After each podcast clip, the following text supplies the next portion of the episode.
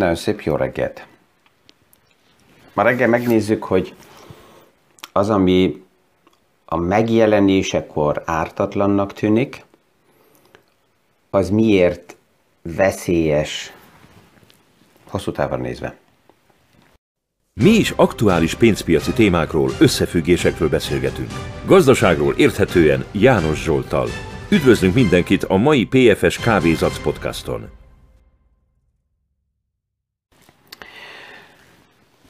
Amit ma kézbe veszünk és megbeszélünk, az nem egy radikálisan új kép, főleg azoknak, akikkel itt a podcastban már hosszú ideje beszélgetünk, hanem én úgy nevezném, ez egy egészen normális gazdasági esemény, egy gazdasági fejlődés.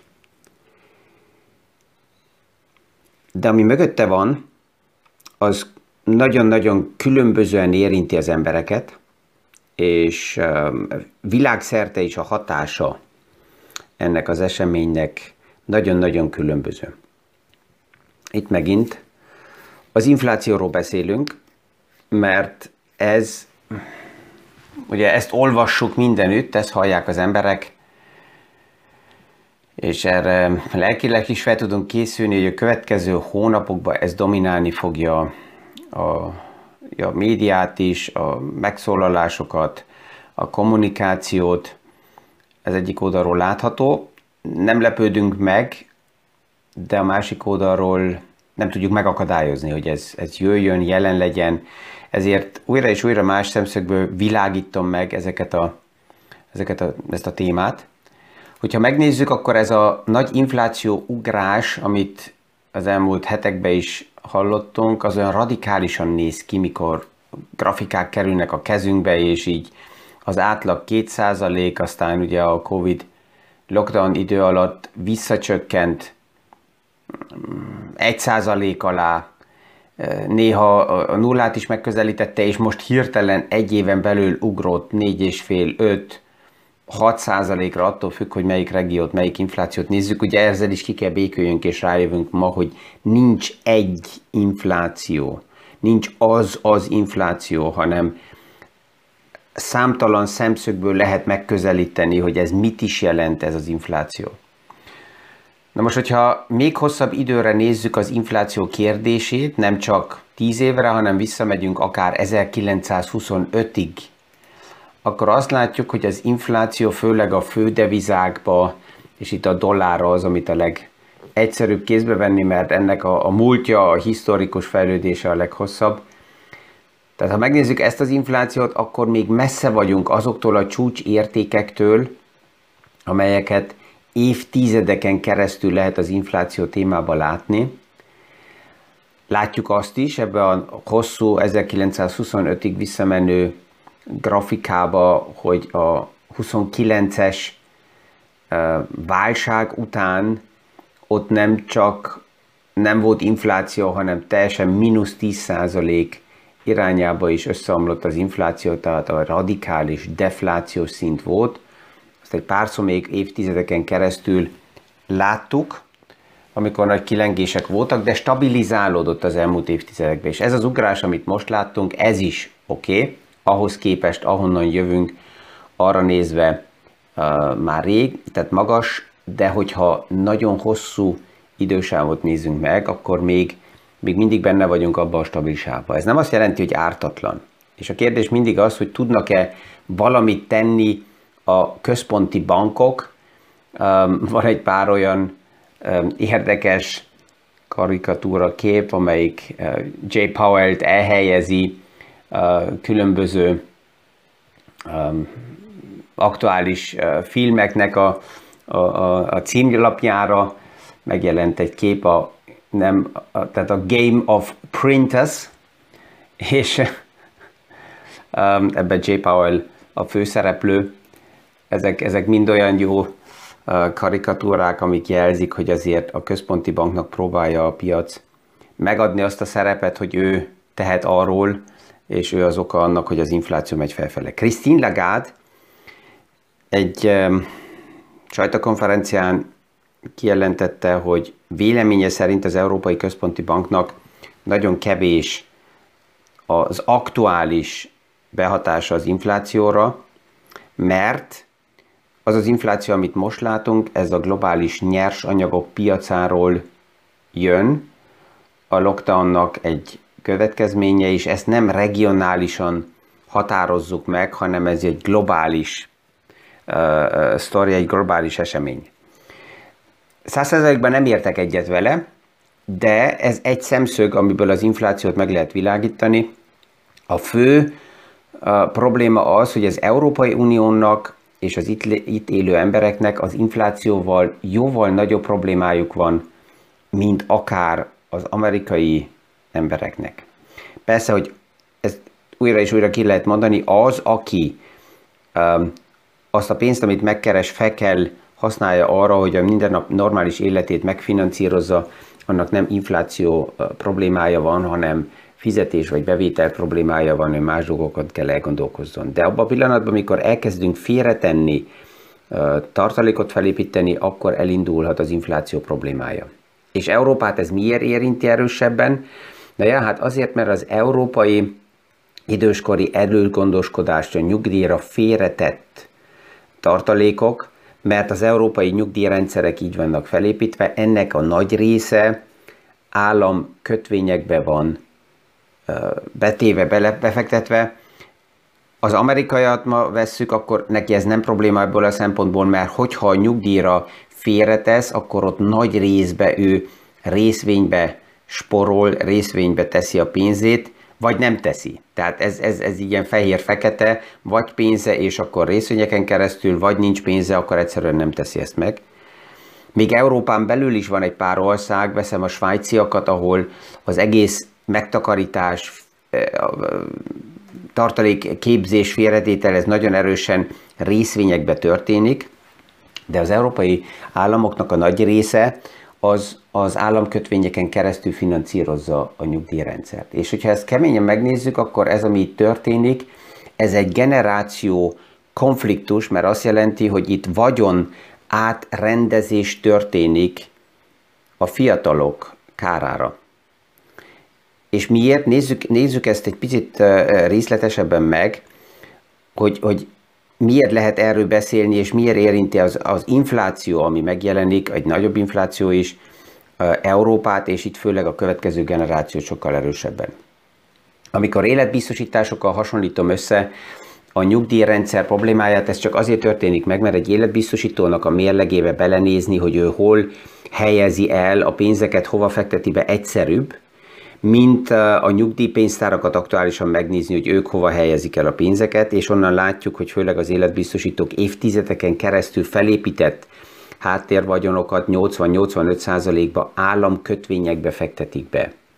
Ez volt a fő biztonság, amit eladtak az embereknek, és sajnos ez egy ilyen európai reflex, ezt látom, ez szinte minden országban, ahol mozgunk, hogy a bizonytalanság oda vezet, hogy az emberek garanciát keresnek. Tehát amikor elbizonytalanodnak, akkor akarnak valakit, aki nekik garantál valamit.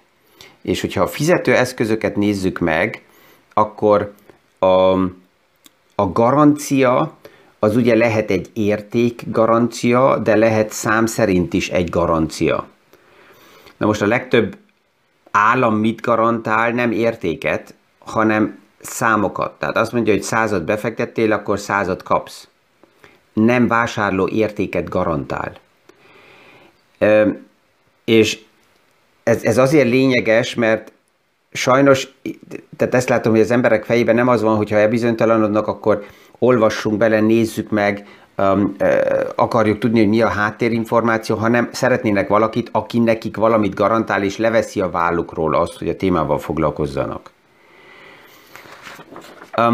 Ha a devizek témáját azt most nem akarom belekeverni, ha bár az is egy nagyon lényeges téma, pont ezekbe az inflációval kapcsolatos kérdésekbe, és a globális stabilitásba is, csak annyival érinthetjük, hogy alapjában a globalizációnak egy nagyon fontos mellékterméke az is volt, hogy az egyes devizáknak egymáshoz az ingadozások, a kilengésük, a stabilizálódott.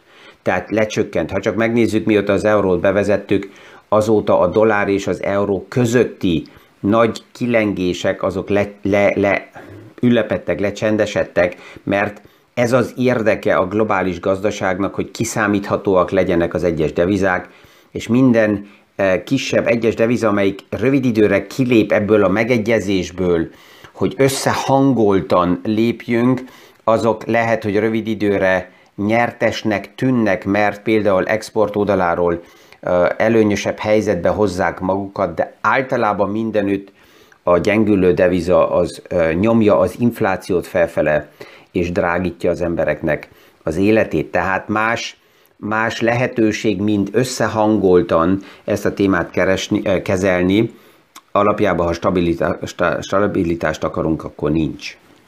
Persze, hogy egy tiszta, hogy az erősebbek adják meg az ütemet és az irányt. De menjünk vissza az infláció kérdéséhez, hogy ugye amikor ez megjelenik és magasabb lesz, ez alapjában azonnal nem katasztrófa, nem dől össze a világ, hanem ez lassan szivárog bele, és jelenik meg az életünkbe. A pénznek, a fizetőeszköznek alapjául ugye két fontos szerepe van. Az egyik a mindennapi fizetőeszköz, tehát a csereeszköz, és ebbe az infláció jó, mert akár oda is vezet, hogy nem akarjuk megtartani ezt a csereeszközt, mert ennek az értéke megy felfele, hanem mivel ez inflálódik, ezért ezt szívesen cseréljük, körforgásba hozzuk, és ez a gazdaságnak egy nagyon fontos oldala. Az infláció, hogyha megmarad olyan 2-3, vagy akár felmehet 6-7%-os szintre, és ez azért nem zavar, mert az érzés, a fizetés-kifizetés és a pénz elköltések között az megmarad stabilan, tehát nem érzik az emberek azt, hogy a fizetést, amit megkaptak, annak túl hamar csökken az értéke, akkor már hiperinflációról beszélnénk, de ettől még nagyon, nagyon messze vagyunk az aktuális európai struktúrákban és rendszerekben. A másik fontos szerepe a pénznek pedig a vagyon megőrzése, tehát az a tartalék, amit képeztünk, azt félretenni, és itt jön a vagyon felépítésnél, itt jön az a kérdés, hogy mekkora a reál hozam. És itt kerül az infláció és az aktuális kamat egymáshoz, mert egy aktuális kamat az rövid időre lehet, hogy kompenzál valamennyi értékvesztés, de közép-hosszú távra ez nem fedezi le az infláció értékét. És tehát ez a fontos, hogy ezt kell megértsük, tehát egy bizonyos szintű infláció az nem okoz problémát egy eurónak. Az euró infláció miatt nem fog összeomlani. Sőt, tehát hogyha egészséges szintű az infláció, akkor ez a csereeszköz nagyon nagy forgalomba tud kerülni, és minél használtabb, minél jobban forgalomban van egy fizetőeszköz, annál jobban stabilizálódik az ő helyzete is.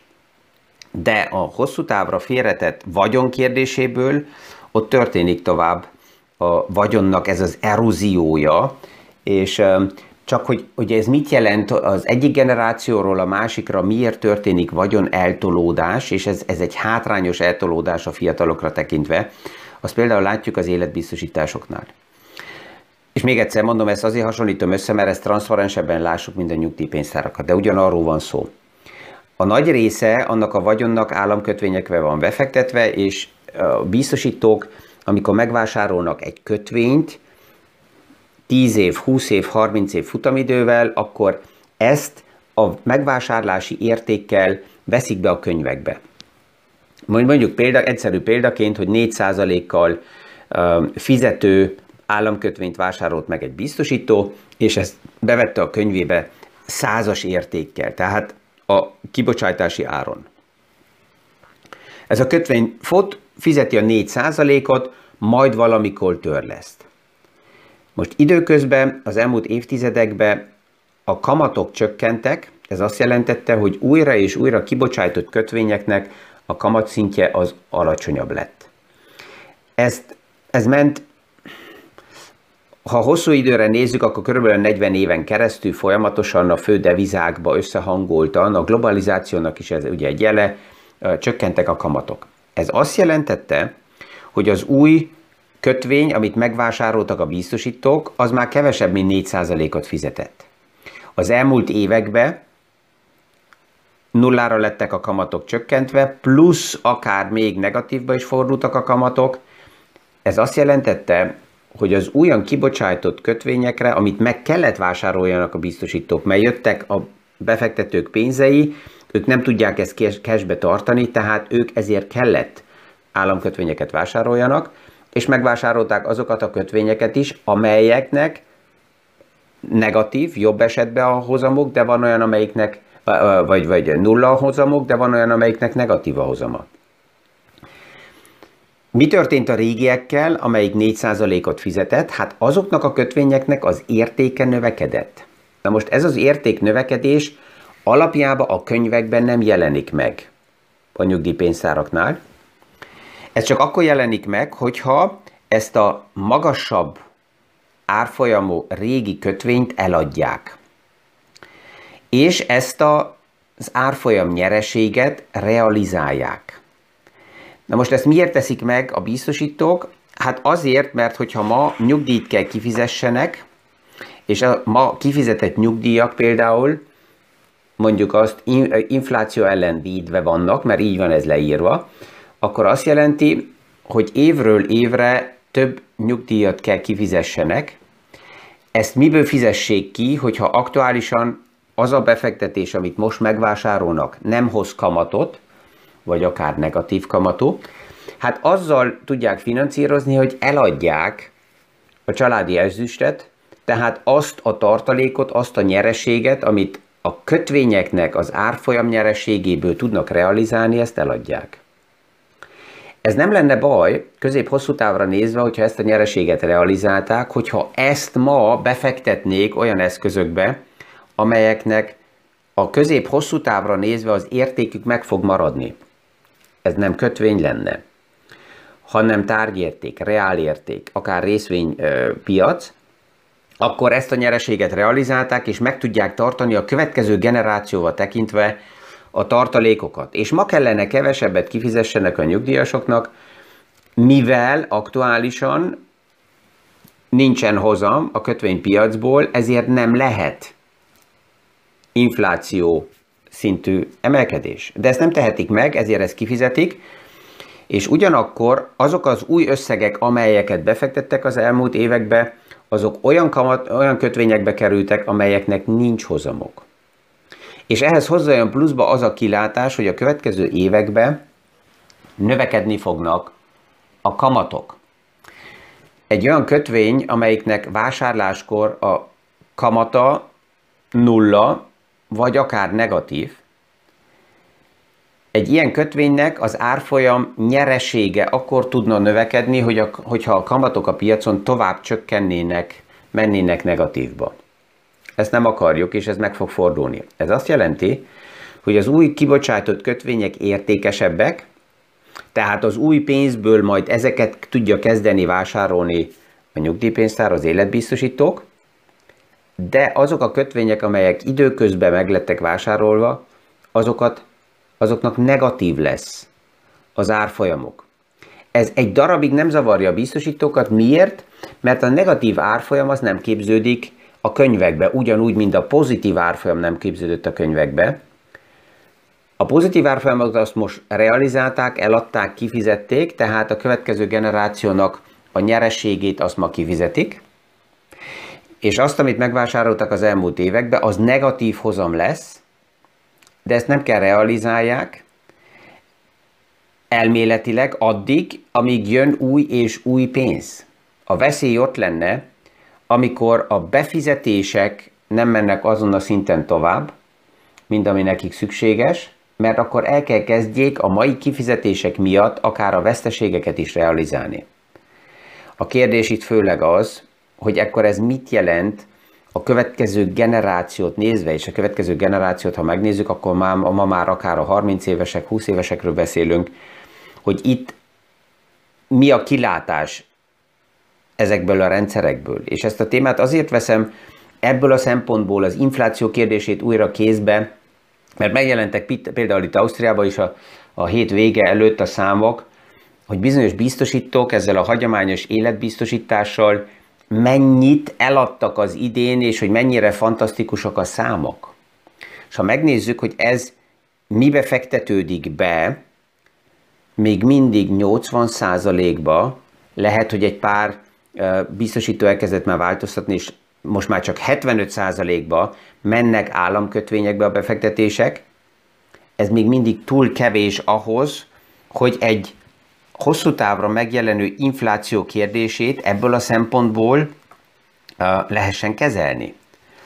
És ezt a múlt héten is kézbe vettem, mert akkor is megjelent egy olyan aktuális helyzet egy ügyfélnél, amelyiken ő csak csodálkozott, hogy 30 év után hol van, és csak gondoljunk bele abba az esetbe, amit a múlt héten elmondtam, ott 30 év után plusz-mínusz ugyanazt fizetik neki ki, amit ő befizetett. És ez egy olyan időszakban történt meg, amikor csökkentek a kamatok, ezen keresztül nőttek az árfolyam nyereségei a régi kötvényeknek, és ennek ellenére éppen, hogy plusz-mínusz nullára kerültünk. Annál a terméknél oké, megmarad az, hogy rá lehet fogni, hogy oké, de egy bizonyos részben a termék lebiztosította az ügyfelet, hogyha valami történt volna az ő helyzetével. Az egy egészen más kérdés, hogy ez a kockázat megvásárlása tényleg ennyire drága kellett legyen, és erre nem lett volna olyan alternatíva, amelyiknél, ha már kockázatot akarok lefedezni, azt jóval kedvezőbben meg tudtam volna vásárolni. De hát visszabillató tükörben nézve ezt már nem lehet változtatni, de előre tekintve lehet változtatni dolgokon.